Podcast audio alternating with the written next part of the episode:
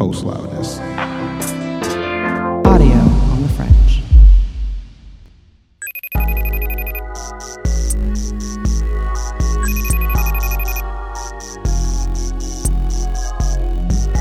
This is the Open Ended Podcast, where two best friends discuss tech, culture with a side of sass. I'm James T. Green, and I just re fell in love with Kiwi after not having it for roughly 15 years. And I'm Cher Vincent, and I am elated because Beyonce came through last night. She did. She came through. She did. And unfortunately, this So will good. not be the episode that we talk about at all, but No, it's coming though, guys. Don't worry. A couple weeks. We, we need we need the time necessary to actually discuss this. Yeah, we need to like process it, watch it at least five times. But we do have a special guest here in the studio we today. do. And we would like everyone to meet Angelica. I hope I'm going to pronounce your last name right. Bastién. Correct. Yes. Yay, we did it. How are you today? I'm wonderful. Thank you so much for joining us. So, for people who don't know who you are, how do you fill your time? Oh, well, I tend to describe myself as a freelance essayist and critic. I write regularly for Vulture. I'm also writing TV recaps for the New York Times now. I write, I've written for The Atlantic, Oprah Magazine. How long have you been writing? Seriously, as a critic, I feel I've only really committed to that form of writing in the past year and a half. But I fell in love with the act of writing when I was in high school, specifically screenwriting, though. Oh yeah, did you write any screenplays or? That was my main thrust as a writer from high school into college. I did go to college for screenwriting. And then I just realized I was too much of a control freak to be a screenwriter, and I didn't really feel artistically fulfilled by it. So I decided I wanted to take more control of my career, and I really fell in love with film criticism in college as well. And so that's kind of got the ball rolling. Did you feel like something was missing in film criticism that like your voice would be a better fit for it? You know, looking at the publications I write for, even, I'm usually the only Afro Latina that's popping up on there. So I'm Mm. definitely, at least with my own culture and experiences, I'm definitely bringing something different to everything I write, which they need, frankly. um, they need to have more people of color writing for these publications. And I definitely think my perspective on film and television is a little different. Like, I, I don't tend to write about or give a damn about auteur theory. I tend to focus more on acting styles, costuming, uh, production design, and those aspects of film and television. film and TV writing is pretty white. Oh, it's very. So like how do you feel like your perspective brings like a lot of like a different vibe to it? Well, I think for one, my language is very different different than a lot of the a lot of my peers, and I think part of the reason is you know they all kind of grew up in the same areas. They're all white dudes. Mm-hmm. They're all living in New York, Mm-hmm. and they tend to look at that as the center of things. Yep. They all love the same directors. They all hate the same other directors. Uh, you hurting them. You hurting them today. sorry. I've been kind of hearing a bit of a excuse my pun, but a buzz around this idea of pop culture writing not Mhm. being serious, Mhm. and a lot of people giving criticism to BuzzFeed, especially the BuzzFeed Reader that just was Mm. announced, and like this idea of pop culture writing being much more long form. Mm. So, like, how do you feel about like seriously taking pop culture writing to its next level? Well, I mean, that's what I'm trying to do personally. Um, and BuzzFeed actually does have some writers I really like. Um, Anne Helen Petersen, she writes a lot about gossip in a serious way and, and how we construct ideas of celebrity. And I think, though, you know, it's important to discuss pop culture seriously because it does greatly affect how we look at ourselves and the world around us. You know, we may think that stuff like Captain America isn't all that important to how the world works, but when you start to notice that most of the heroes in all these films are white, it kind of tells us why people kind of look down on other people and people of color and that our stories aren't valued. And I think it's important to have critics of color uh, because the canon of film and television, the, what we look at as important shows and, and films, being defined only by white people is a problem. Because it ends up being like a self perpetuating thing, where if all the people defining culture are white and all the culture we're seeing is basically about white people, how do you expect things to change? Speak on it. Speak on it. The echo chamber needs to end. Yeah, It needs to be shut down. I'm sorry. I Closed just, off. I just had to get some paper towels to like clean up all that tea that was just spilled. so, um, so you know, I'm gonna have to ask you this. So the whole Zoe Dal- Zaldana How do you feel about that? Zoe, Zoe, Zoe. As a fellow Dominican woman, I am appalled and ashamed to call you one of us. Where do we even begin with that? I mean, when that was announced, I was like, there's no way this is going to happen, right? There's no way, right? And then we start to see the pictures Yeah. and the prosthetic nose. And then you look at all the producers, except what is the actor's name? I'm totally forgetting his name, who he co stars um, in Nina with Zoe Saldana. And he's like the only black producer, but everybody else, director, writer, producers, costume design, prosthetic design. like, have they ever seen a black person? You know, and I want to support whenever like I see another Afro Latina. I'm like, yes. And then Zoe just is like testing all my patience consistently. Indeed. Mm. Yeah, it's Yeah. it's a bummer. I was just curious about like the term Afro Latina. Is there a reason why you definitely like strongly identify with Afro Latina? Yeah, it's it's funny because I really struggled uh, with identifying with that side of my family. My father is Dominican. I grew up in Miami, so Latino culture is super important to me. Um, but I can't stand my father, um, and he didn't have a really strong hand in raising me. So for a while, I just I didn't even attach that label to me, and I felt like I shouldn't have. But as I've gotten older, I've really connected more with the culture, and it's become really important to me. I mean, usually I just tell people I'm black because I am black. I'm blackety black, like I'm proudly black. Um, but if people, you know, if I'm talking about myself or amongst other black people, I will say I'm black Latina or Afro Latina. And I think that's also had a pretty big effect on how I write about pop culture and look at intersections more, um, and look at how Afro Latina actresses like Gina Torres rarely get to play actual Afro Latinas, which is something a lot of I think Afro Latino actors talk about. Like they're usually just seen as black, and when they try out for Latino roles, they're told they don't look right for the role, which is so offensive on multiple levels. People have a very very narrow ideas about how people of color actually look like within different communities. Oh yeah, for sure. It's taken me a while, I think, to really come to my own sense of identity. My mother is half Mhm. white and half black, and like her Creole culture is really important to her. It's important to me too. I ended up my last name. I that's not the one I was born with. I ended up taking on my great grandmother's maiden name because no one else in the family carries it. Um, but it took me a while to kind of come to my own sense of identity because I think people usually look at me and they're like, well, she's a black girl. And so whenever I say Afro Latina or I mention like my mother's background, like people either don't believe me or they make some Oh, very yeah. annoying comments about how they think multiracial w- w- women are supposed to look like. I, I don't know. I think people have this idea that multiracial racial women are like these exotic creatures Yeah. with these slim waist and like big asses and just like they look like they walked off of I don't know some Yeah. dude's wet dream. What is Yeah. that with me and wet dream? I don't know, but um, which is like you know there's so much beauty within these cultures, and you Mhm. know people can look so different. I mean, my brother and I like don't look exactly the same. I don't look exactly the same as a you know my my mother does. I actually look mostly like my father's sisters. Yeah, because like again, like I have like my my sister and I, we don't look that much alike. Everyone thinks we don't. I I don't see it Mhm. honestly. But regardless, um, it's just interesting how just in within families, no matter what your bloodline is, it's just different shades, and colorism is so different through the entire family. So the idea of just you know this figure of any kind of image that you might think of a multiracial person is just so it's so narrow minded. It's Yeah. awful.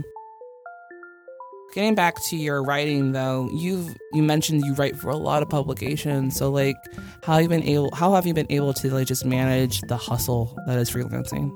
I have no idea. No, um. I think being very structured, organized, and really planning your day, well, your weeks, you know, that's really important. I mean, I have a pretty detailed, uh, like personal calendar, and I have like a to do list that is color coded. Uh, I do Yes, I'm all not play with that. this, you know, like that's one of the reasons why I've been able to have. I think my career is really taking off is just because of how professional I am. I'm always telling people, you know, if editors like you and they can see you're professional and you, you know, if you're going to be late with a piece, just tell them. Like they'll usually like understand if you have a relationship with them. It's just about being on top of things and being honest and being likable. That sounds so whack, but it's really true. No, it's totally true. Trust me, there are a lot of really bad film writers. I won't name names, but I could, who have kept getting pretty consistent work because editors end up just liking them and they're professional, even if they're not actually good at what they do. They're all white men, so you know, take that with a grain of salt. So you just you just answered what my follow up question was going to be. yeah. Yeah. So you feel like like likability is somehow in relation to freelance success? Well, I think likability in terms of how the editors feel about you. Uh, I got to go to Ebert Fest last week and meet some of my editors from RogerEbert.com for the first time. And I was kind of nervous about that, but they all really liked me. And they're like, you know, we really like you. We're going to give you more work. And it's also because, I mean, my writing, this sounds sort of full of myself, but I honestly believe there's no pop culture writer out there writing like me. Likability in terms of audience, I do not give a damn about. I'm going to mm-hmm. be very frank. Uh, because if I cared about that, I would not write like how I do. Mm-hmm. Because trust me, I read I've read the comment sections before. People cannot stand me sometimes. I mean, I don't really care if people reading me think I'm a likable woman.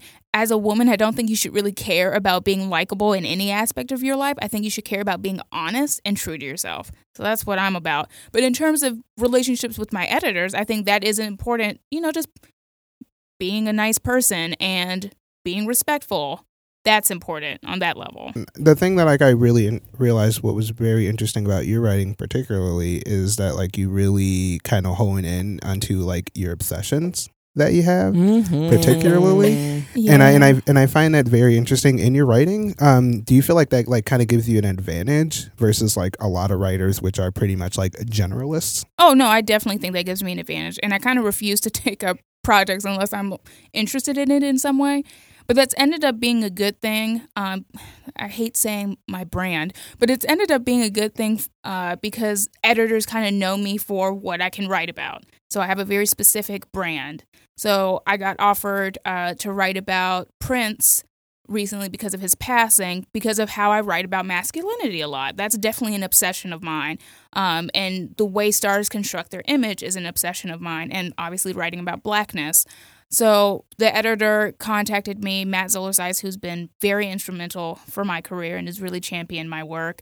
And because he knew I could pull that off. So a lot of times editors will come to me because they know my obsessions and how I write about them and how I can bring uh, very nuanced, specific intelligence about these obsessions to the table that someone who was just a generalist and like had like a vague understanding probably couldn't. Like what does a typical commenter or like responder like find a problem with? Um I love when I see people question my comic book knowledge. That's always fun. Interesting. It's yeah. always stupid by the way. um I wonder why. Uh, but mostly, you know, especially after I had this piece come out in the Atlantic uh, about mm. colorblind casting, and that I think put me really in people's minds. Um, but I got a lot of emails about how I was wrong about colorblind casting mm. and race, which is like you telling me as a black person this? Like, and these were sometimes white people. Like, you know what? Mm. Colorblind casting is actually a really great thing. And I'm like, uh, no, read the article and leave me mm. alone because, like, I'm not going to deal with this. You know, or sometimes when I criticize there's probably like several white women who cannot stand me because I'm not above criticizing their brand okay. of feminism, which is trash. Th- you heard okay. it here, folks. Um, that's okay. So I've had to like mute a lot of people like over those topics. These fake feminists who uh, really lean feminists. Yeah, yeah. They do not care about intersectionality. Are there no. any you want to call out right now? No, they know who they are. Oh, you know who I get real. This has been more recent white men who think they know like feminism and women but really don't. Oh, you had a great name for that. Oh man, I think I I think I call like fake woke gentrifiers. Yes, yes, that's ex- that's a perfect way. And I've actually had to deal with that on an editorial level, which is like a very strange experience mm-hmm. and I'm not going to even mention what the articles are about cuz then you could easily find out what editors I'm talking about. At the time I had a uh, my day job as a dog walker. This wasn't too long ago and I just I took on too much. So I emailed the editors. Uh, one was a man, one was a woman, but I emailed them saying, "Look, I've taken on too much. I'm going to pull this piece because I do not put my name on things I feel it's not good. Sure. So I'd rather pull the piece than ask for an extension because I don't know if I can pull it off. Swear, moments later, and I was on the way to record another podcast. Like I'm looking on Twitter, like I, can, I was like, why are my notifications blowing up? He I mean, he subtweeted me. He didn't put my name, but he said, I just had two POC writers pull out of the publication, and I am very upset at how unprofessional they are. I'm totally going to burn these writers, which, hmm, telling that you would even say that. Can you please recommend me other people of color writers? The funny part was people were recommending me, and I was like, "You can't escape my black ass because I'm one of the best in the game." Um, and so what happened was I got pissed. So I ended up emailing him and the other editor and saying, "You know what? I'm going to turn in the piece tomorrow night," and that piece is straight fire. So, and he couldn't even say anything about it at that point. And I'm writing another piece for them just because I was so pissed. Because I was like, don't, even though you did not put my handle on Twitter in there. I know you're talking about me, and I know you're such a man child. You probably would try to mess up my relationship with other editors. So you know what? Let me prove this man wrong. But he but he like is one of those white male editors who thinks he's woke and understands feminism, but then you would go on Twitter and say you would burn two people upcoming P- POC writers and yeah. I don't know what was going on with the other writer, but I pulled out because you know what? I had a day job. I took on too much. And being freelance, it's very easy to put so much on your plate to make ends meet mm-hmm. that you your self care falls by the wayside and you're not able to really write that well. So I was, you know, so that's why I ended up pulling out and I was honest about it. So it really upsets me he would do that on Twitter and not, you know, just send me an email. Actually reply to the email. Yeah, so you mentioned like all of this kind of stress you had about like the freelance life, and I know I can totally relate with it. Um, but you also talk very openly and candidly about your mental health online. Like, how do you feel like that conversation can be improved? Well, I think for one, it's important for people to talk about their own experiences dealing, you know, with mental illness and and being on top of your self care.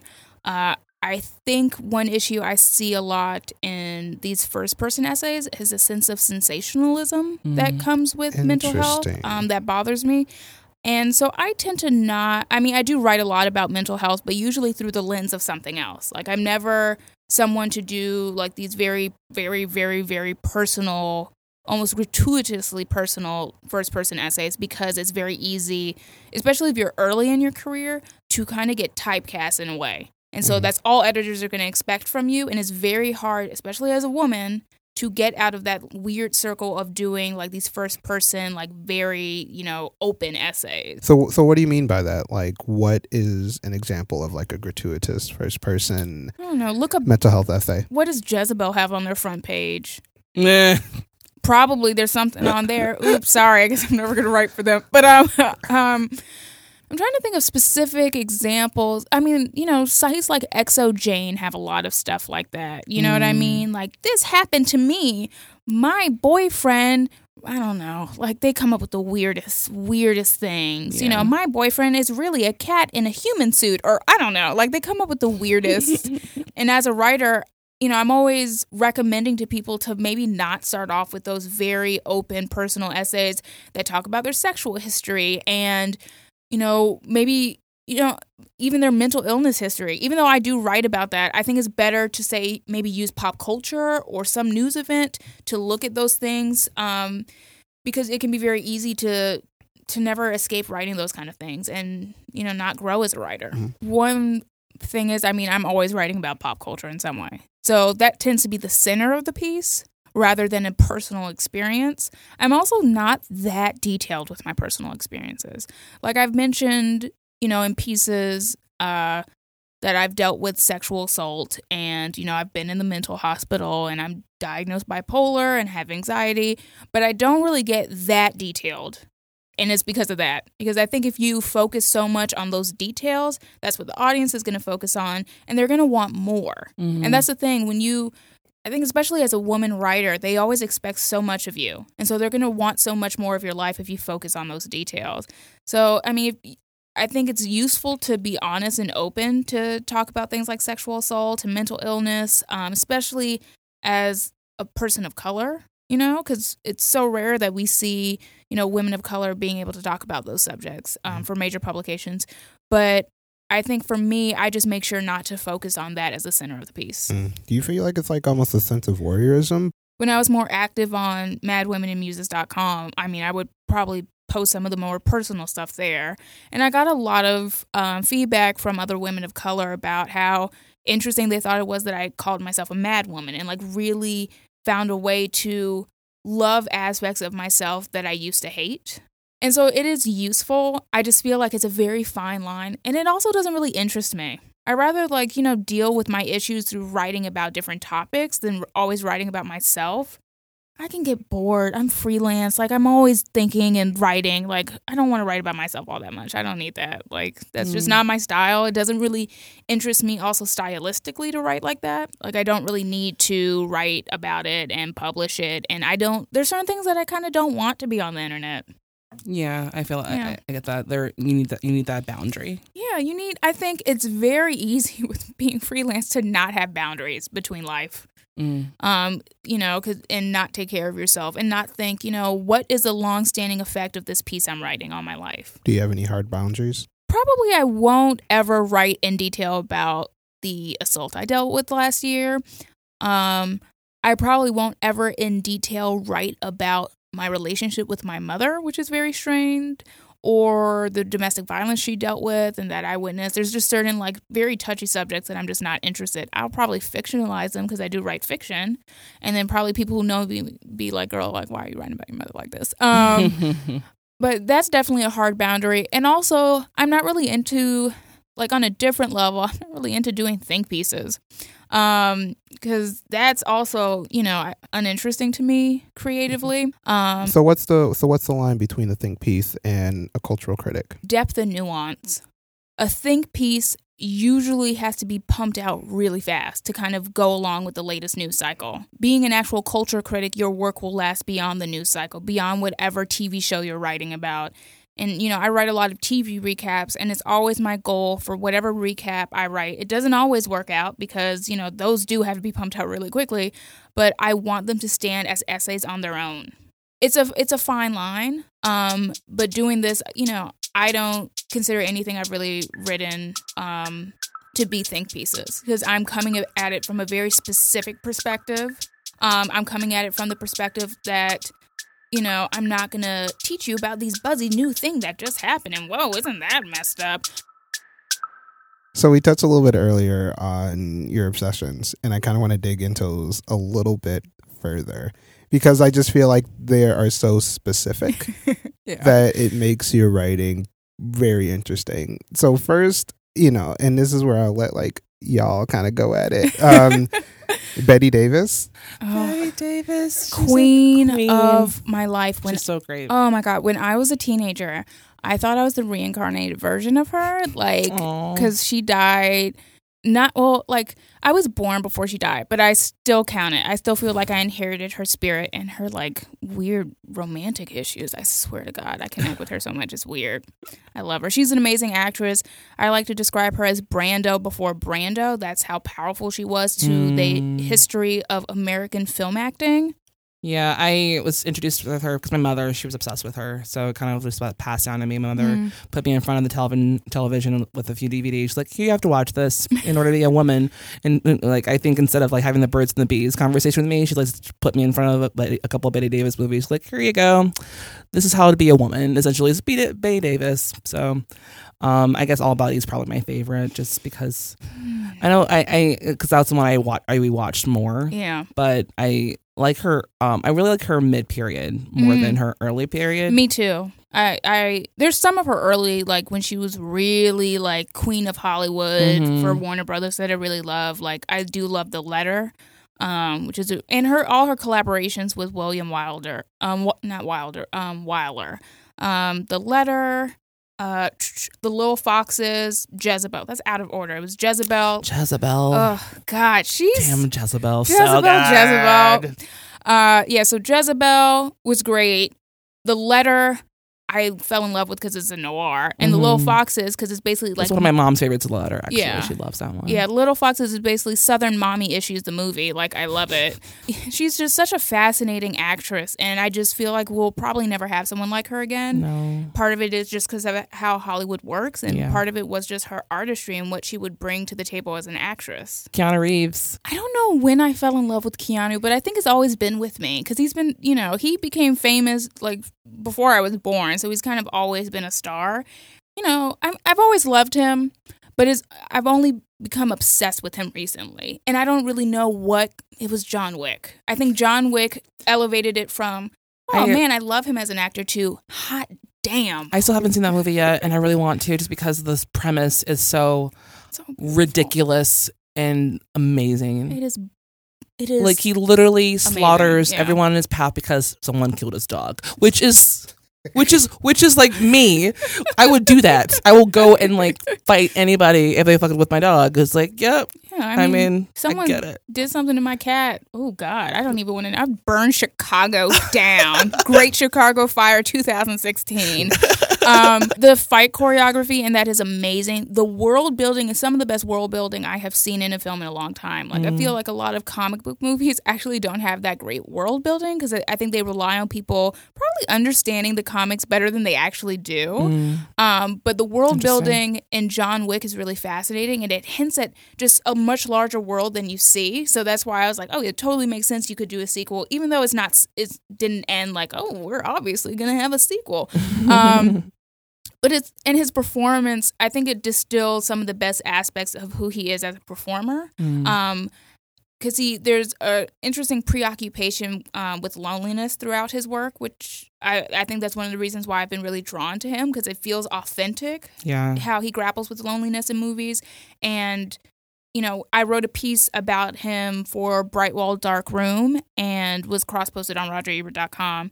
And the first line says something like, you know, he missed his calling as a silent actor because I really feel like him in silent film would, I could totally see that. yeah, because he just has such an amazing physicality. Certainly, just just his stature, even. Yeah. He's just a tall man, and then he has these very expressive facial expressions. Just, Yeah. He's very expressive, but in it's but it's subtle.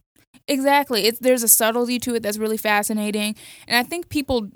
Some one of the reasons why I think people probably don't think of him as a good actor is because of how he uses his voice in a way that's not how a lot of other actors in modern times use their voice. Mm. And he's like the exact opposite of a method actor, um, which I find more fascinating because that's you know looking at acting styles throughout you know film history. I've always been drawn to people from old Hollywood like Bette Davis because their roles mix our expectations of their image and then can also surprise us because of that and contradict it. Uh, and I th- think I see that a lot in his work. Um, yeah, I just love Keanu. Also, I think he's hot, like, and he's aged really Yeah, well, great, like on a shallow level. No, like, yeah, man, some Legit. scenes in John Wick, I was like, you know, I don't like when people, you know, when women want a dude to the daddy thing. I never got that. But if Keanu Reeves asked me to call him daddy, I would. yeah, I would. Mm. I'd break my one rule for Keanu. film noir I loved again because I was raised on TCM. It's literally like when I go to my parents' house, that's usually on. Oh, that's wonderful. It's just always on because my mother loves that shit. That's all she watches and cares for. So like, um, what drew you? What drew you to film noir? I think I got drew drawn to film noir probably as a teenager because I Mhm. was also reading a lot of it. Like I'm a huge fan of writers like David Goodis and um, Jim Thompson is one of my favorite writers and Raymond Chandler. Like, and they also have a writing style I find really fascinating. They can Mhm. do so much with so little.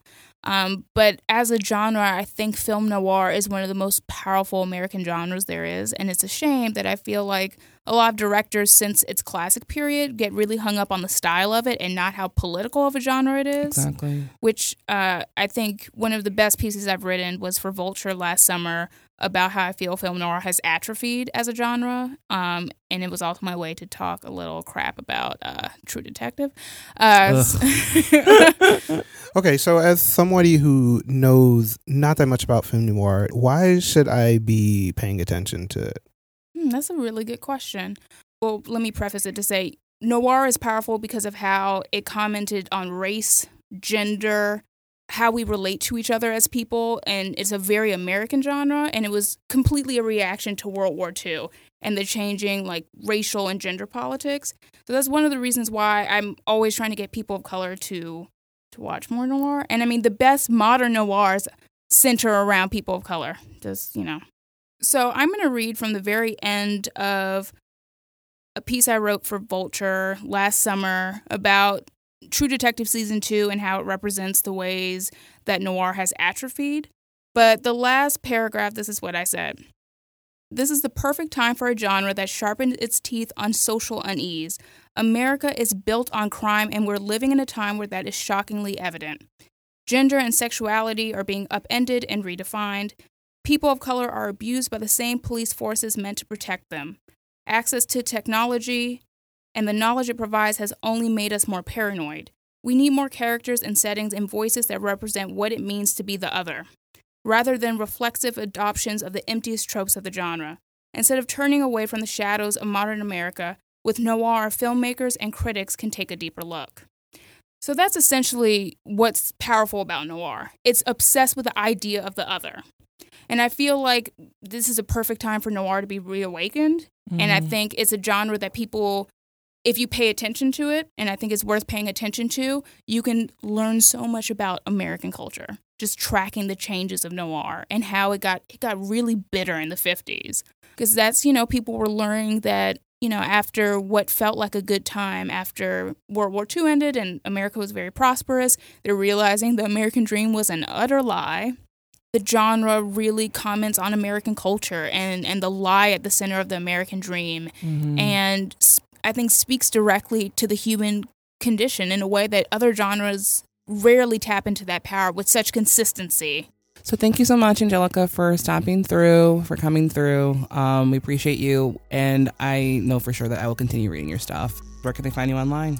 Best way to look me up is on my Twitter because my, my website is madwomenandmuses.com, which is sporadically updated but if you follow me on Twitter, which is Angelica Bastién, A N G E L I C A B A S T I E N, there you go, um, you'll see most of my work because I'm very active on there, even when I shouldn't be on there. Isn't that how Twitter is, though? Isn't it wonderful? It's Such a great best. time zapper. It's great.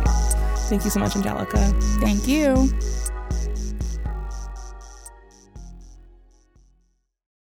So it's open mic time again. If you don't know what open mic is, it is when we debate with our guests about something we just talked about. The first mic, the first debate is going to be me and Angelica, and then Angelica and James, and then James and then me debating with Angelica. Me and Angelica are going to be debating about something we didn't really talk about, but I know um, she gave me one of my few, I think one of two tarot card readings ever in my life want to talk about something else, um, palm reading, which I have a little more experience with just because my mother has um, done palm reading for a long time. So um, we have timer on the clock.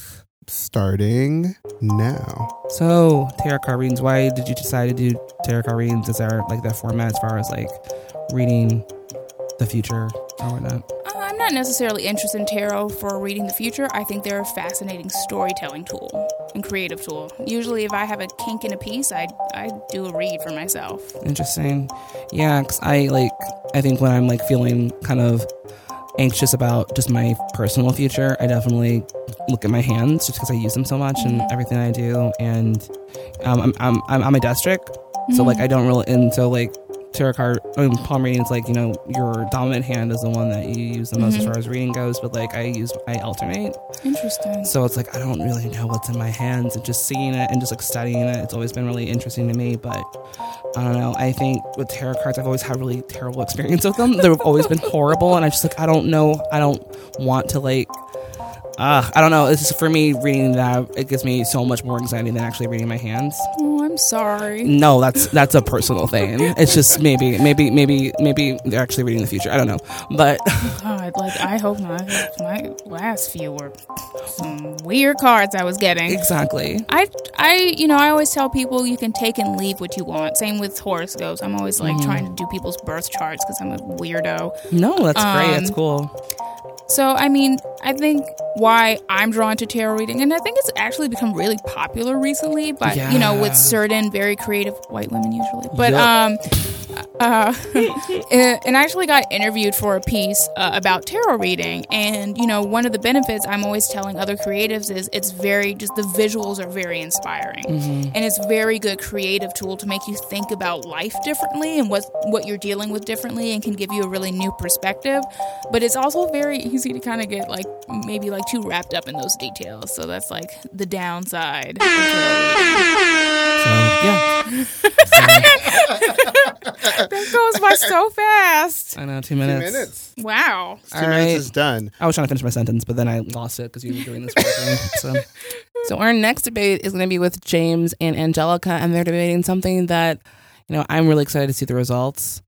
Hot dogs, ketchup versus Chicago style. This is this is contentious. People will straight up fight people. We'll start the timer in three, two, one. So, why on earth would you decide to put such an acidic, sour mess of a product on top of a beautiful hot dog? Why on earth would you completely fuck that up? Because it complements the flavors of the actual dog.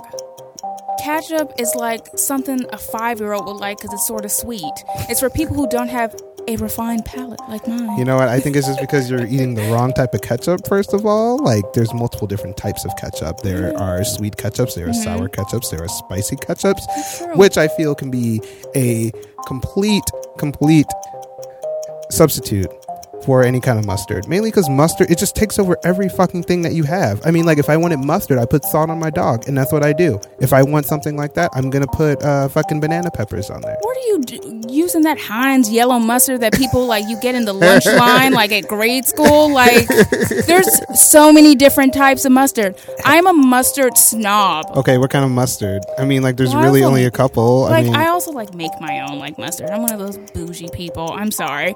Um, but like even Bespoke. with yeah, Artisan, artisan. artisanal mustard having ass. artisanal mustard having ass. I'm gonna add that to my Twitter bio. Um, like even within specific kinds of mustard, like I can probably break down different kinds of honey mustards. That's how like see, see, I was hoping you'd bring up honey mustard because honey mustard is a reaction to ketchup. Because obviously people want ketchup, but they're not enough to say, you know what, I want ketchup. No, I want a honey mustard. no, because. Yeah. Ketchup is kind of for me it's it's it's kind of gross. Like i don't even know why i have such a strong reaction to maybe i had some incident in my childhood involving ketchup but i love honey mustard.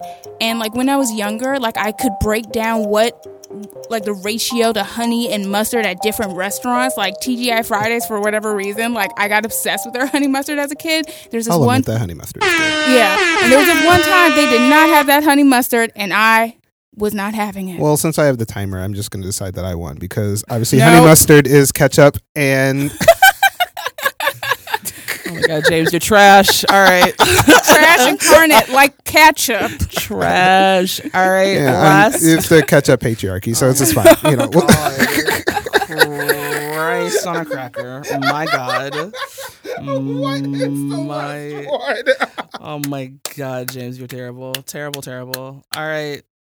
And our last debate is Angelica versus Open Ended. We're going to talk about superhero movies, why they matter, apparently. that was the best like sly shade, which which I love, which I love. so, um, Shit, that was like top moment right there. So um, yeah, good. Put, three minutes on the clock for that one because um, it's a little extra, A little me, a little more me in this song. And uh, whenever the timer is ready. The timer is ready now.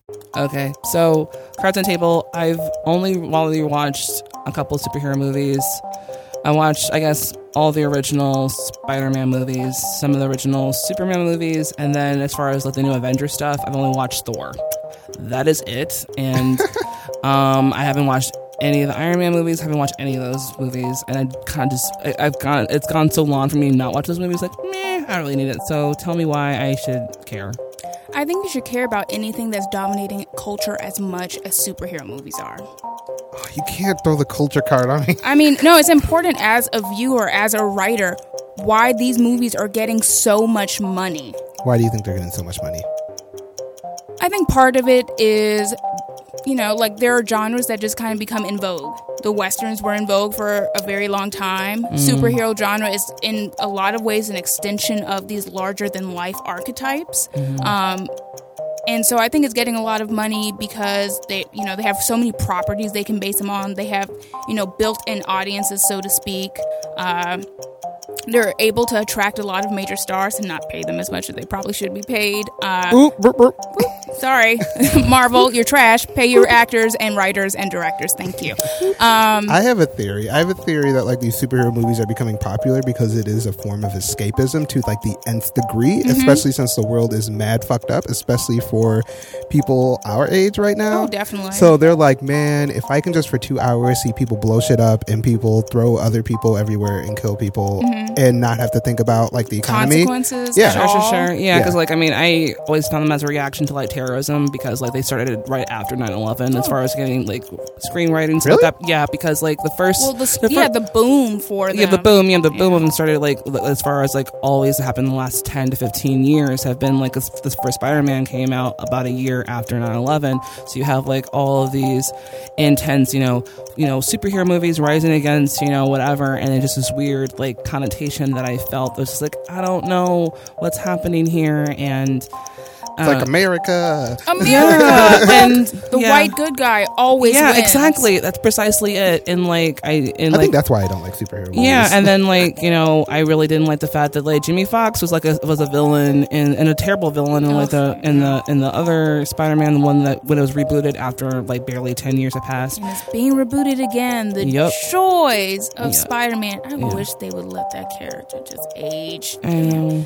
This teenage ass. No one wants to see that. I know, it's boring. So yeah, it's just one of those things that I just never really um reacted to because I didn't see myself in it, and um I thought they were fun, but again, just like I don't know, I can't. Are there any black women superheroes that we should be knowing about in the universe? Uh, yes. Okay. Um, Who like are they? um, Misty Knight, Vixen. You know, maybe one day, somewhere in the very distant future, Storm will actually be written and played well. Yeah. Ooh. That's another thing too. Like, uh, X Men, I completely don't even. I like. I, I watched the first one. I think I don't even remember. It was so long ago. And Don't I, watch the rest. Yeah, exactly. So it's just yeah, stuff like that that I just didn't see enough visibility that made me want to like participate in watching. So it's like, meh, maybe not. Maybe not for me. Hey James, Hey, Cher. You know what time it is? It's open call. It's open call time. open call. It's open. It's open call time. It is. Open call. So we always start off with our guests. So Angelica, what are you feeling this week? I am feeling the fact that Greg Rucka is back writing for Wonder Woman, my girl. Finally, Greg Rucka wrote the best modern Wonder Woman run a while ago, um, over like maybe yeah, a little over ten years ago, and best understands the character, unlike the rest of DC Comics, who is trash. Um, but like You're wearing watch in, in the studio right now, She's wearing this excellent, excellent woman Wonder Woman T-shirt. I love Wonder Woman, so I'm really happy she has a writer now that understands her and respects the fact that her mythos is very female centered and very weird and wonderful and feminist, and not white feminist. Wonder Woman at her best is intersectional. Greg Rucka gets that. Mm, exciting! Ooh, snap, I, snaps. I, I that might be a movie that I might watch in the theaters. So If they don't get that right, you will see me on the news because I got arrested for killing a bunch of producers. Ooh. I'm into it. I'm here for it. Okay, so Cher. Oh man, what are you feeling there? Um, another woman who's getting her snaps this week. Harriet Tubman. She's gonna be in the dub, son. She's gonna be in the fuck or tub. Uh, I'm into Oh. it. That's what I'm saying. Oh, I'm oh, saying. oh. Call them tubs now. Supposed to. Spent the dub on my teeth and my toes too. How about you, James? What's what's you what's your open call this week? Um, so my open call this week is actually a podcast that I thoroughly enjoy way too much, and they just had a really great episode, and that is Millennial.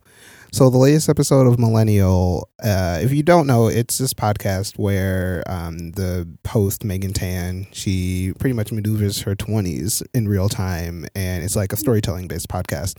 And this episode, she talked about how she was trying to battle between trying to have like her jobby job and actually like going off to do her own thing. And it got me in all my feels because I was in that exact same position almost a year ago today. And I was just like, oh my God, you got me. You feel me? And also, and like, yeah, it's just the perfect podcast. So it's like one of the few where whenever I see a new episode, I will just stop everything and listen to it.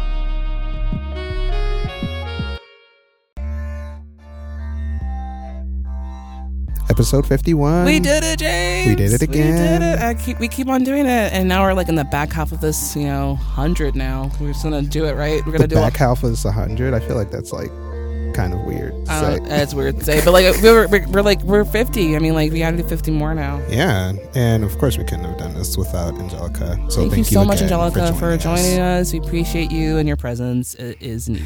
So we want to give a special shout out to the Chicago Podcast Co-op for letting us be a part of their network, Thank you. and we want to give a shout out to one of the shows on there, and that is Write Club. Want to tell me about Write Club, Cher? Sure, Write Club is a literature as blood sport.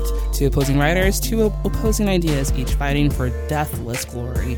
Hosted by polar opposites Ian Belknap and Lindsay Muscato. That is Write Club here on the CPC. Yeah, and we want to give a special thanks to Cards Against Humanity Thanks, for Cards. letting us use their space. Mhm. Um, the script, of course, was written by and myself, and who did the music? U plus one F60C, which is the Unicode for the Bliss Down emoji, and is James' musical side project. You can make sure to rate us on iTunes, recommend us on Overcast, or be the needle and thread to us on Stitcher. On the Stitch. You can also donate to us and become a member. And how can you do that, Cher? You can go to openended.fm slash donate to send over some greens. You can help pay us our bills. Or you become a member on our Patreon at patreon.com slash openended, where you can start at $1 a month. And we will probably, not probably, we are soon going to start like actually having like initiatives on there so um, we can get you guys to send us over some green. Yeah, I definitely love that. So, also, you can contact us where? You can go to ask.fm slash open ended to uh, send us some questions over to our Ask Hole. We like asking, que- we like answering questions. We did a lot of those last weekend, and uh, we love to do some more. And you can always, always also use the hashtag Ask Open Ended on Twitter. If you want to send us some feedback for anything, uh, mostly, or you know what, scratch that, all good stuff. We don't take shitty Yes. shade here. So if you have anything good to say about us, you can go to openended.fm slash contact or hit us up on e- our email at the at gmail.com. I think we should start calling that the Bastién Doctrine. Oh, I'll just only say good stuff. Only good stuff. Only stuff, yeah. no petty shade here. and we have a special guest next week. Yes, Lauren Rhodes, the doctor, director of education at Jane Hall Museum at the University of Illinois at Chicago. We're excited to have her, and uh, it's going to be a good time. Yeah, and as always, this has been a production of Post Loudness, a collective of independent audio shows by people of color, women, and queer identified hosts. And as we say at the end of every episode, Keep things open-ended. Oh my god, we did it. We did it. Wow. That was a hell was of an intense. episode. That was, that was such a good episode. It was fun though. Man, Post that- that was loudness good. though. Woo! That was a good episode. Fuck Karen. Fuck Karen. Fuck Karen. Yeah, fuck. Hey, Cher. Hey, How's it going? it's good. This is open in a podcast. You're Oh, wait. in. Yeah, I just, Yeah, I, you- I you just- completely fucked up. Yo, Yeah, I, I brought it back to the old, old way, up front. old up front. That was like the, su- that was like first as Yeah. up front. yeah, Holy shit. yeah. I was like, okay, we're doing the this again. just happened? I know, love it. I, think mean, it- I think it was, just it was super was- casual. It was I- great. yeah, because I was like in the mindset of episode 50, which is like a flashback episode. Wow. Yeah, we just did like a retrospective episode because it was our 50th episode. I am embarrassed. Okay, So, so, we did like a clip show. We're like, yeah, holy shit. all our past episodes, and we've come so far. Okay, all right. We will try this again. The worst. Damn, All right. that was good. All right. Five, four. This is the open ended podcast. How am I forgetting it? I think I think I'm I think I'm embarrassed because you're you're in here. So Oh Jesus Christ! You know what? I'll do it. yeah, can you start it off? Yeah. What's Okay, it, what's for thing? Um, it's it's like it, you, you know you know our thing, right? This is the open end podcast. Uh, I just lost it. A tech podcast between two best friends constantly disagreeing. Oh What was our God. fucking? Oh, I don't crap. know. How did You- I forget this? I don't know. You were always Literally, saying my it. brain just shut off. Right Jesus Um, Christ. Do we have it written somewhere? No, because you already wrote because you already said it.